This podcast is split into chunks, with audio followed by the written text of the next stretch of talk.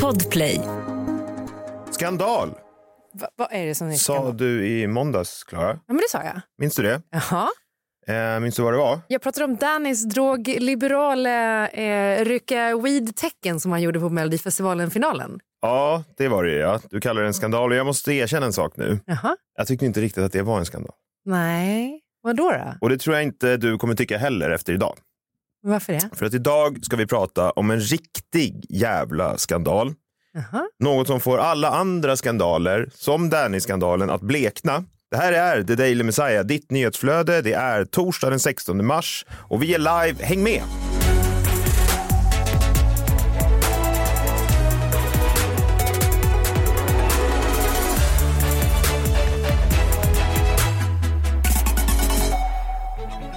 Välkomna ska ni vara. Mitt namn är John Melander Lambrell och jag står här med Klara Doktorov, vet du vad John? Innan vi börjar så måste jag bara fråga dig. Du har en jätteny, fin, superdyr tröja idag igen! Idag igen! Idag igen har du Men det. alltså, det här, så här, superdyrt. Det här är bara en tröja. Det är en Du har Kenzo-tröja. också en, ja, du har en, jävla, en skjorta på dig. Den där Ja. måste ha kostat pengar.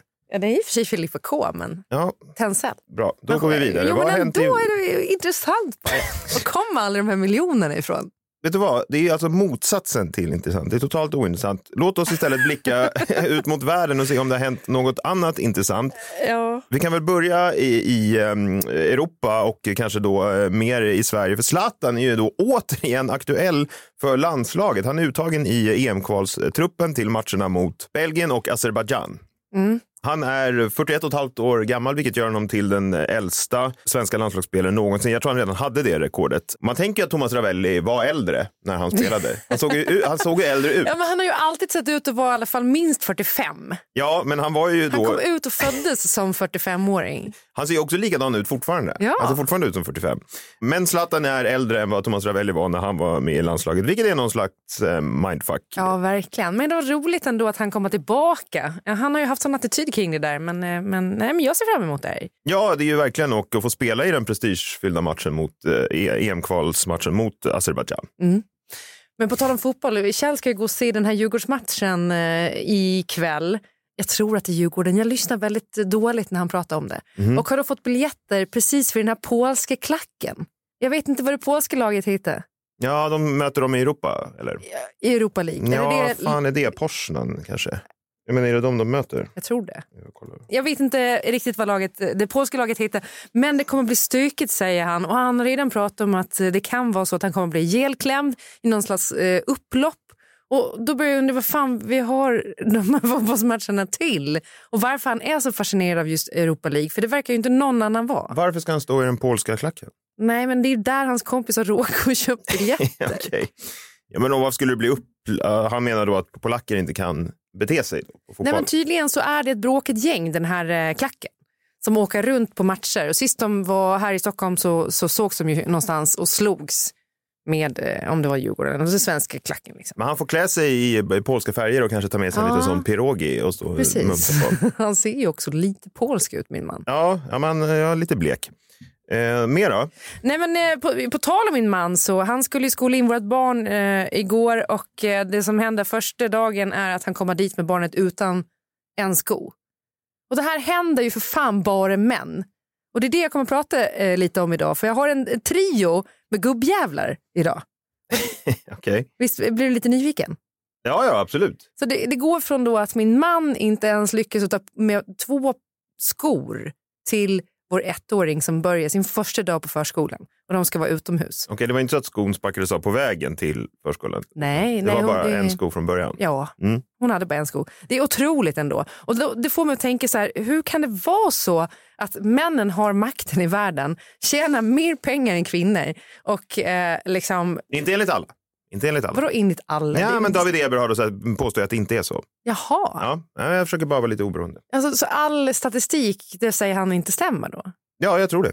Att kvinnorna liksom får betalt för kortare timmar per dag. Och så Ja, vidare. exakt. Ja, det är påhittat. Skitsamma, men, men, men jag tycker bara att det är väldigt eh, märkligt. Eh, laget hittar tydligen, enligt min man, då, jag skrev ett sms och frågade Lech Poznan, eller Poznan, Ja, post, Poznan. Poznan. Ja. Ja. Skitsamma.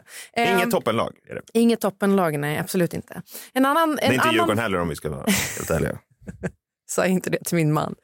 En annan eh, skitgubbe eh, som jag stötte på, det var, jo men hör på det här, det här kommer, det här kommer att störa dig. Eh, jag sitter här nere i kaféet och vi delar ju kafé med DN och Dagens Industri och massa olika mediehus som sitter här.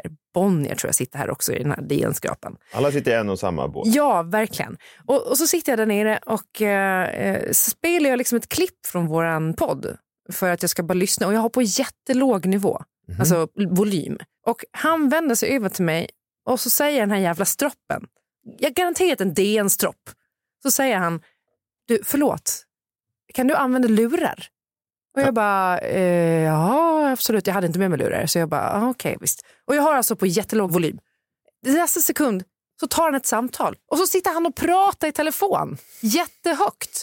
Och då tänker jag så här, vad fan är det för jävla stil? Vem bestämmer över mina decibel och vad jag lägger mina decibel på? Om jag är på ett fik, om jag sitter och pratar med en väninna, mm. eller om jag sitter och pratar i telefon, eller om jag sitter och tittar på klipp. Så länge jag gör det på en decibelnivå som är det rimlig. Inte, det spelar inte roll var ljudet kommer ifrån, utan Nej. det handlar om decibelnivå. Men vill du namnge den här stroppen? Nej, jag, vet, jag, jag, såg faktiskt inte vem det var, men det var en jävla stropp ska jag säga det. Och, och det där stör mig som fan när eh, det är skillnad på decibel och decibel. För liksom rent ska man säga, fysiskt är det ju inte det. En decibel är alltid en decibel. Oavsett vad den fylls med för typ av ljud. Alltså det kan vara apor som knullar, eller det kan vara jag som tittar på klipp, eller det kan vara den här stroppen som pratar i telefon med något försäkringsbolag. Men hade du någon comeback till honom då? Eller är det här ett sånt här klassiskt läge där du kom på comebacken, alltså på väg upp hit? Ja, det var väl här och nu jag gjorde det. Ja, jag förstår. Okej, okay. ja, vad tråkigt.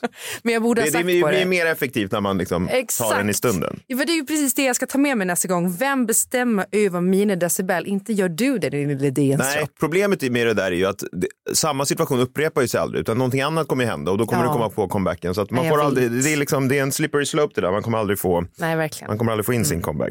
Okej, den sista gubbstrutten då. Vi har väl eh, alla märkt att Danny Saucedo är drogliberal. Eh, så verkar ju även Sara Skyttedal vara. var. Hon var ju med i 30 minuter här för någon månad sedan.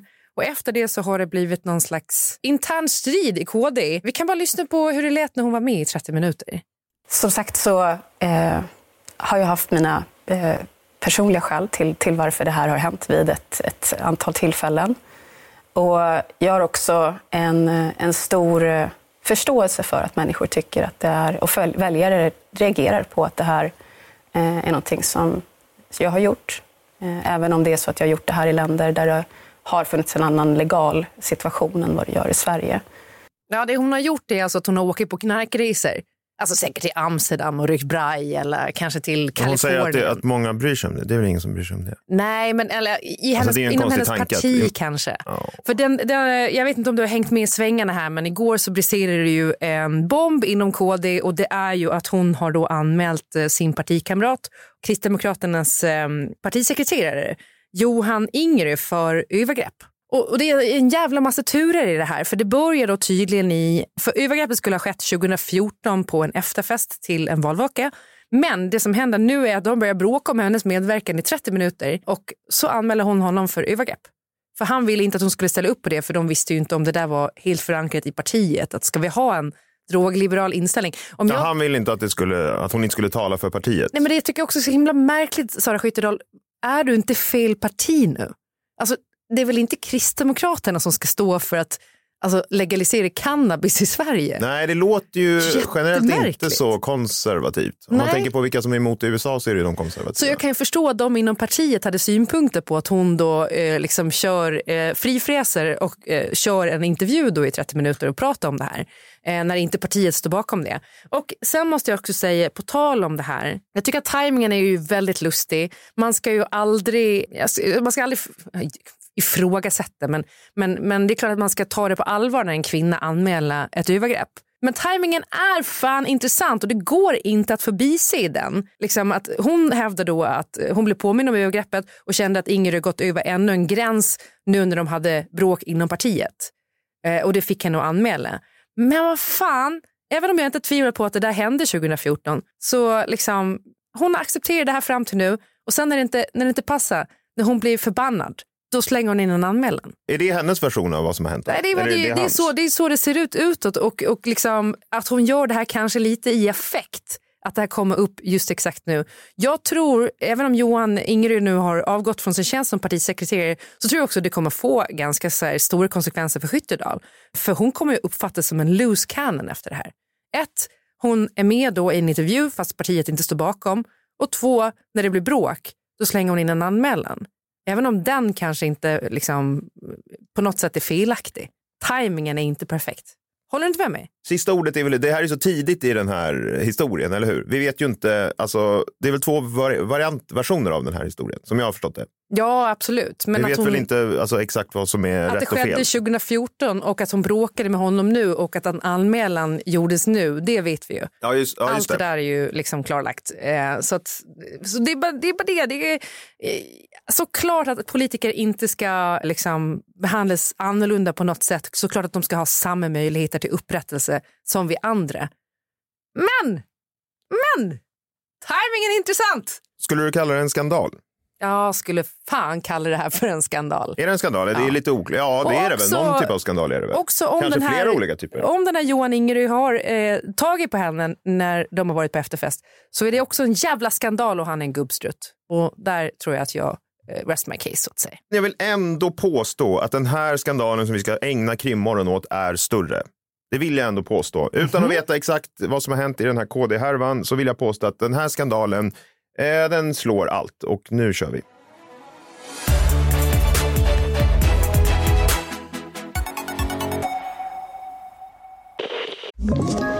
Ett poddtips från Podplay.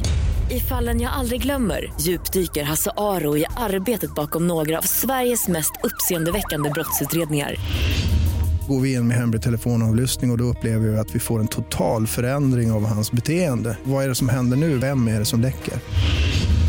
Och så säger han att jag är kriminell, jag har varit kriminell i hela mitt liv men att mörda ett barn, där går min gräns.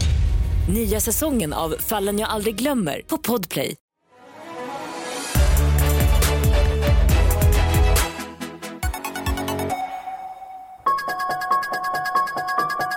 Krimmorgon.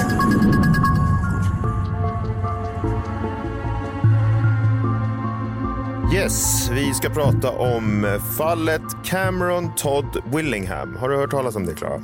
Nej, det tror jag inte. Då tar vi det från början, som vi så ofta brukar göra. Och det är väl ofta det bästa sättet att starta, tänker jag. Från mm. början. Det är den 23 december 1991 i den lilla staden Corsicana i Texas. 23-åriga Cameron Todd Willingham har somnat på soffan. Eh, han har precis nattat sina tre döttrar, tvååriga Amber och de ettåriga tvillingarna Carmen och Cameron. En av dem är då döpt eh, efter honom med en annan stavning. Camerons fru Stacy, eh, barnens mamma, är ute i sista stund och handlar julklappar. Det här var den 23 december. Mm -hmm. Ja, det låter som jag det. Brukar du handla, handla julklappar 23 december? Ja, men eh, ibland till och med den 24 faktiskt. Ja, samma här faktiskt. Det är ju ändå...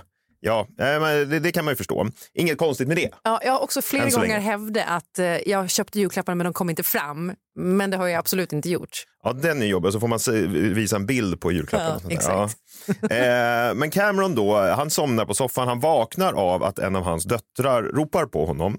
Han märker då hur hela huset är fullt av tjock rök. Han springer in i döttrarnas sovrum Eh, men kan inte se någonting på grund av röken. Eh, han kan inte heller andas riktigt. Han lyckas inte hitta sina döttrar för att det är så fullt av rök så han springer ut ur huset för att tillkalla hjälp. Mm. Det här var då Camerons egna historia av vad som hänt den där dagen. Och när han kommer ut träffar han på en granne som redan har sett att det brinner och har ringt brandkåren. Brandkåren kommer snabbt och Cameron försöker ta sig in i huset igen men brandmännen får hålla honom tillbaka.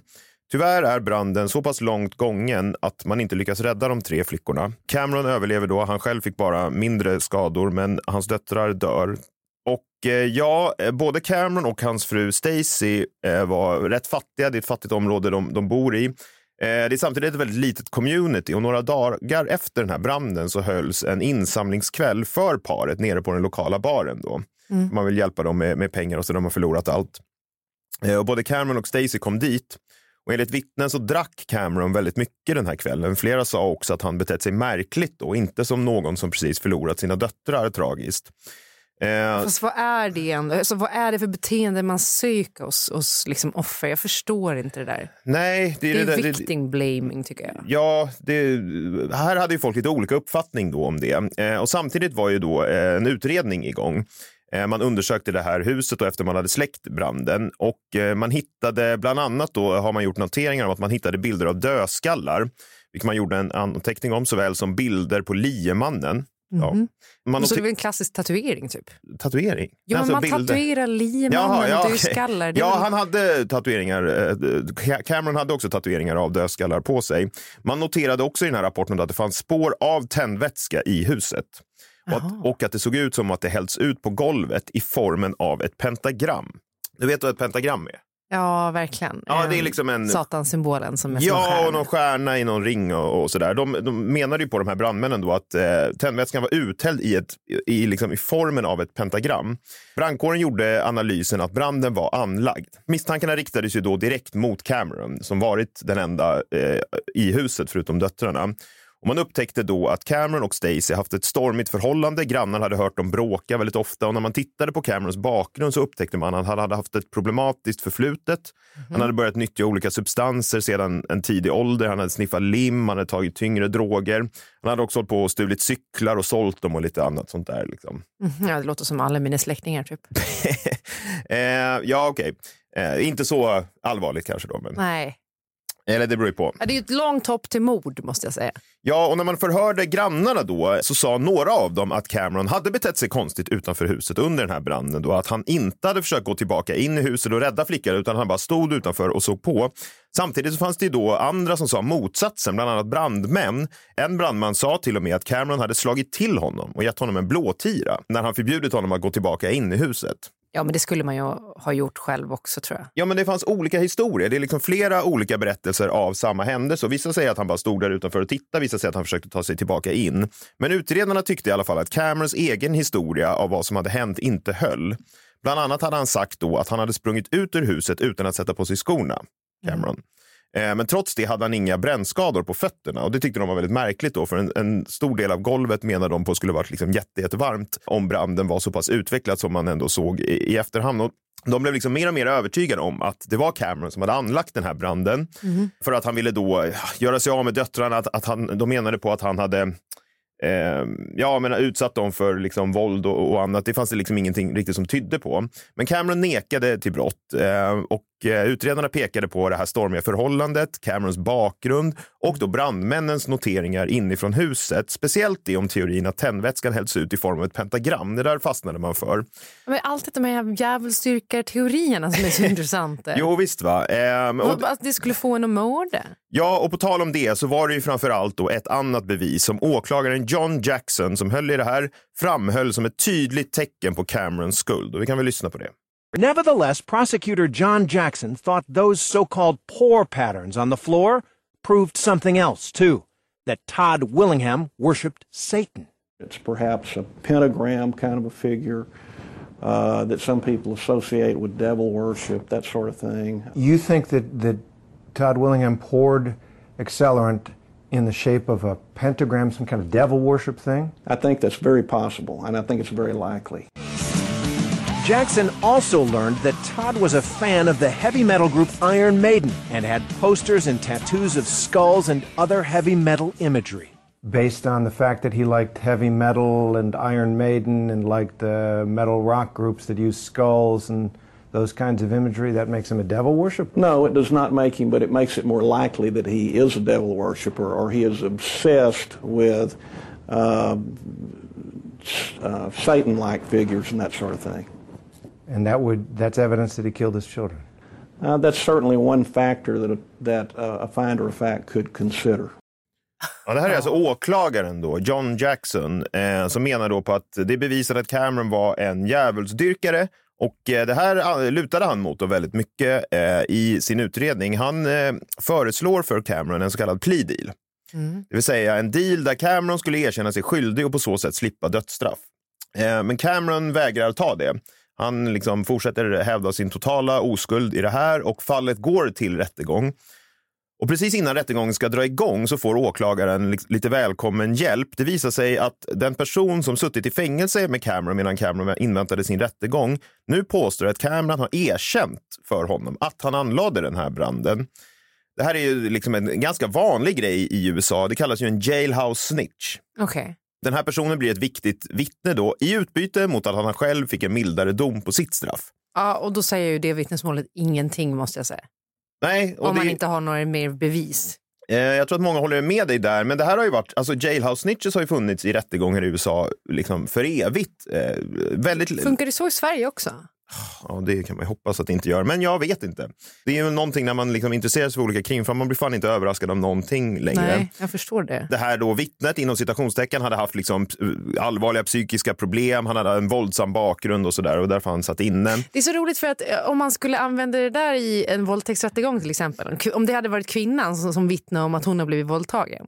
Ja, Då hade man ju aldrig trott på henne för då hade man ju dragit upp allt det där. Vadå, du är mentalt sjuk. Du har, suttit, alltså, du, du har en historia av att hitta på grejer. Men här, då funkar det skitbra. Ja, det, det, jag tror inte att eh, konsekvent tänkande utmärker rättssystemet i USA, tyvärr. Eh, Stacy då, Camerons fru, hon tror inte att Cameron har begått det här brottet. Hon säger det hela tiden. Han skulle aldrig skada sina barn. Han har aldrig lagt en hand på dem.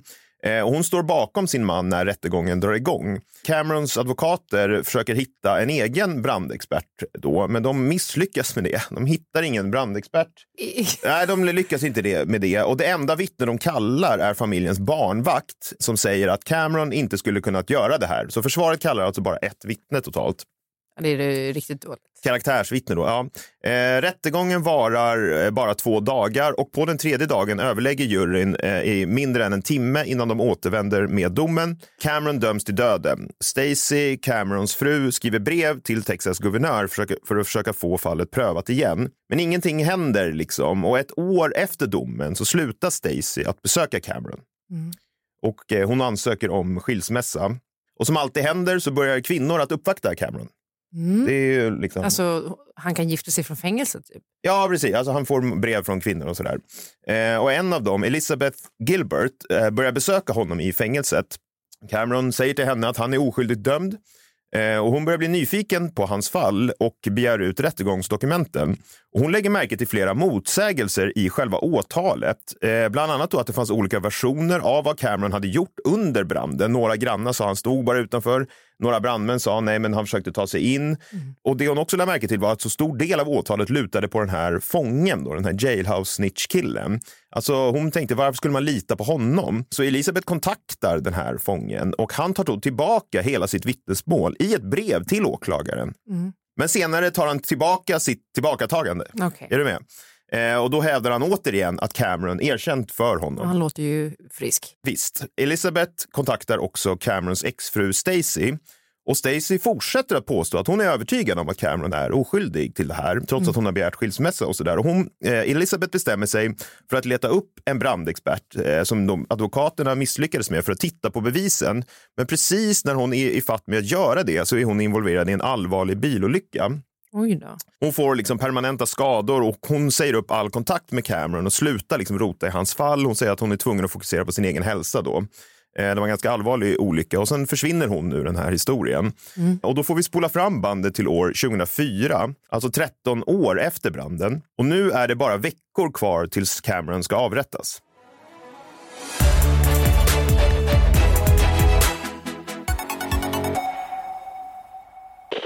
Ett poddtips från Podplay. I fallen jag aldrig glömmer djupdyker Hasse Aro i arbetet bakom några av Sveriges mest uppseendeväckande brottsutredningar. Går vi in med hemlig telefonavlyssning och, och då upplever vi att vi får en total förändring av hans beteende. Vad är det som händer nu? Vem är det som läcker? Och så säger han att jag är kriminell, jag har varit kriminell i hela mitt liv men att mörda ett barn, där går min gräns. Nya säsongen av Fallen jag aldrig glömmer på Podplay.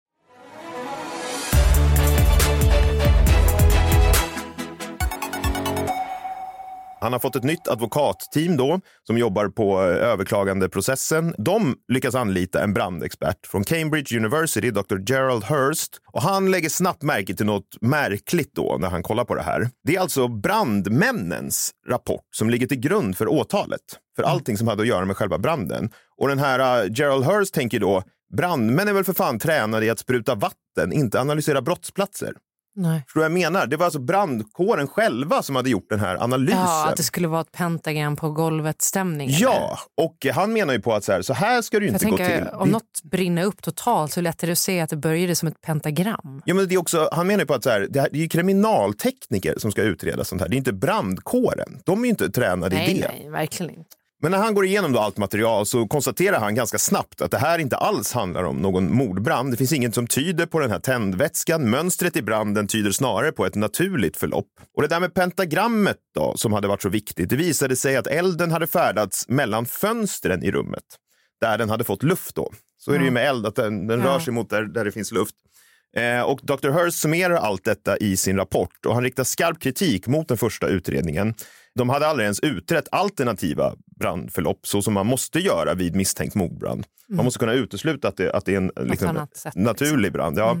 Den här rapporten lämnar han in till advokatteamet den 13 februari 2004 och det är nu bara fyra dagar kvar tills Cameron ska avrättas. Åh gud, jag får gås. Ah, tänk också sitta och veta i 13 år att du ska dö typ det här datumet. Man kanske inte får datumet så tidigt men det måste ju Han vara hade ju fått det en tid innan, ett par år kanske, ett ja, år. nedbrytande. Ja, och advokaterna skyndar sig då såklart med att få in den här överklagan till rätten. Eh, samtidigt får Cameron ett besök av sin exfru Stacy. Han har inte träffat Stacy på länge då, de skilde sig för länge sedan. Hon berättar nu att hon är övertygad om att Cameron de facto mördade deras döttrar. Hon har ändrat Hon sig. har ändrat sig under de här åren. Eh, Man vet inte riktigt varför, men hon har liksom valt att gå på då den officiella eh, förklaringen på åklagarens linje. Cameron frågar Stacey under det här besöket om han får bli begravd bredvid döttrarna. Men Stacey säger att hon tänker inte låta det hända.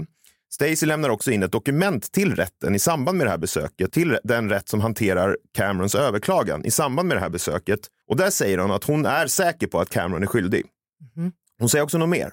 Hon påstår också att Cameron erkänt det här för henne under hennes sista besök hos honom. Alltså att hon skilde sig efter sen. Nej, under det här sista besöket hon gjorde precis dagarna Jaha, innan han ja, ska ja. avrättas. Hon menar då Aha. på det här besöket har inte filmats eller någonting eller spelats in. Och då, hon påstår då för rätten som Va? hanterar överklagan att Cameron erkände nu för mig att han mördat Ord står mot ord då, för han säger att han inte har gjort. Cameron fortsätter att förneka det här. Han säger inte att han har erkänt någonting. Han fortsätter också hävda sin oskuld. Fan vad hemskt av henne om det är så att han faktiskt aldrig erkände det där till henne. Ja, och på de här grunderna så nekar rätten Camerons begäran om en ny rättegång. Man nekar honom också ett uppskjutande av dödsstraffet för att mer noggrant liksom kunna gå igenom det här nya materialet. Och den 17 februari avrättas Cameron Todd vad Willingham. fan. Han, åh. Och jag menar, man har ju läst en del om såna här avrättningar. Du vill Eh, verkligen förstöra den här dagen för alla som lyssnar. eh, jo, men tänk på Cameron Todd Willinghams dag 2004 då.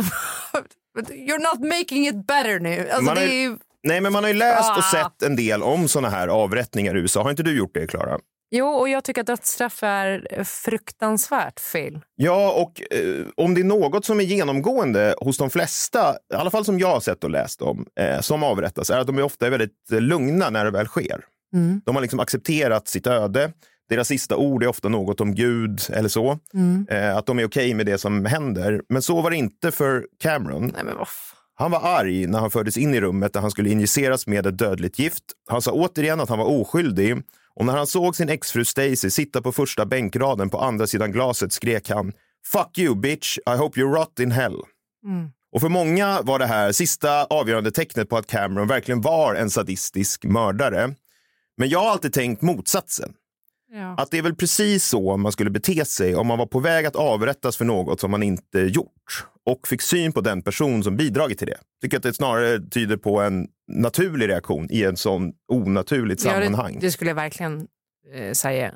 Och sen också typ att hon förvägrar honom att bli begravd bredvid barnen som han ju liksom sörjer lika mycket och som dessutom omvärlden tror att han själv har mördat. Det är ju fruktansvärt om man inte har gjort det. Ja, och vad hände sen då? Jo, fyra år senare, 2008, så tittade The Texas Forensic Science Commission på fallet igen. Det var en sån här kommission som tog upp gamla fall man kunde anmäla eh, fall dit. Och de konstaterade då också att det fanns inga tecken på mordbrand överhuvudtaget. De fick också kontakt med den här eh, jailhouse snitch-killen och han drog nu återigen tillbaka sin ursprungliga historia. Han sa att den enda anledningen att han vittnat mot Cameron var för att åklagaren lovat honom ett tidigare frisläppande från sitt straff, vilket var precis det som hade hänt. Och han var rädd för att åka tillbaka in i fängelse om han drog tillbaka sin historia. Därför hade han hållit på det här fram och tillbaka. Och Stacy, då, exfrun, hon påstod nu att Cameron inte alls hade erkänt till henne under deras sista träff, i deras sista möte. Hon kan fan brinna i helvetet alltså. Det kan hon göra det. Jag håller med honom. Ett Innocence Project jobbar fortfarande på att få till en så kallad postum förskoning. Eh, att då Cameron ska bli liksom friad postumt. Då. Ja. Men inget har hänt där. Och det är historien om Cameron Todd Willingham. Det finns alltså inte ett enda bevis, inte någonting som tyder på att Cameron anlade branden som dödade hans döttrar. Och ja, så här går det när man har en massa jävla religiösa åklagare och jury som förlitar sig på vattensprutare och hårdrocksaffischer för att döma någon till döden. Det här fallet är själva definitionen av en skandal. Ja. Jag är beredd att hålla med där faktiskt. En större skandal än att eh, min man glömde eh, vårt barns sko. En större skandal än att den här jävla gubbstrutten sa att jag inte fick eh, lyssna på klipp. Och en absolut mycket större skandal än att Johan Ingerö, eller vad fan han hette, eh, har begått ett eventuellt övergrepp. Och En större skandal än... att Danny eventuellt gjorde ett rökmove. Ja, just det. Just det. Som vissa också hä- hävdar nu är ett peace move. Men jag tror faktiskt att det är ett smoking weed move. Så ja, fortfarande en skandal, men den här slår den med längder. Alltså. Hur än är med det, så om man någonsin behöver ett argument mot dödsstraffet så är väl det här fallet det, verkligen. Men det hjälper Cameron Todd Willingham föga.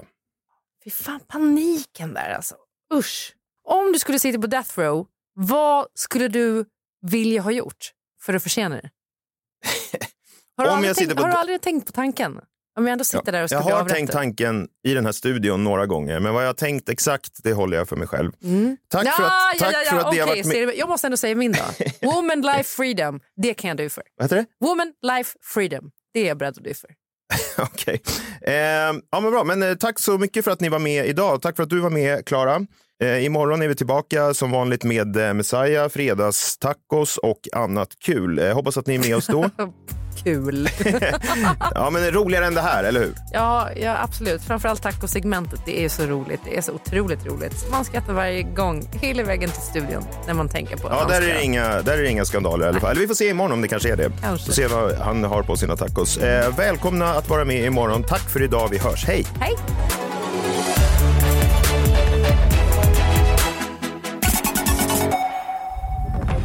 Podplay, en del av Power Media. Ett poddtips från Podplay. I fallen jag aldrig glömmer djupdyker Hasse Aro i arbetet bakom några av Sveriges mest uppseendeväckande brottsutredningar. Går vi in med hemlig telefonavlyssning och, och då upplever vi att vi får en total förändring av hans beteende. Vad är det som händer nu? Vem är det som läcker? Och så säger han att jag är kriminell, jag har varit kriminell i hela mitt liv men att mörda ett barn, där går min gräns. Nya säsongen av Fallen jag aldrig glömmer på Podplay.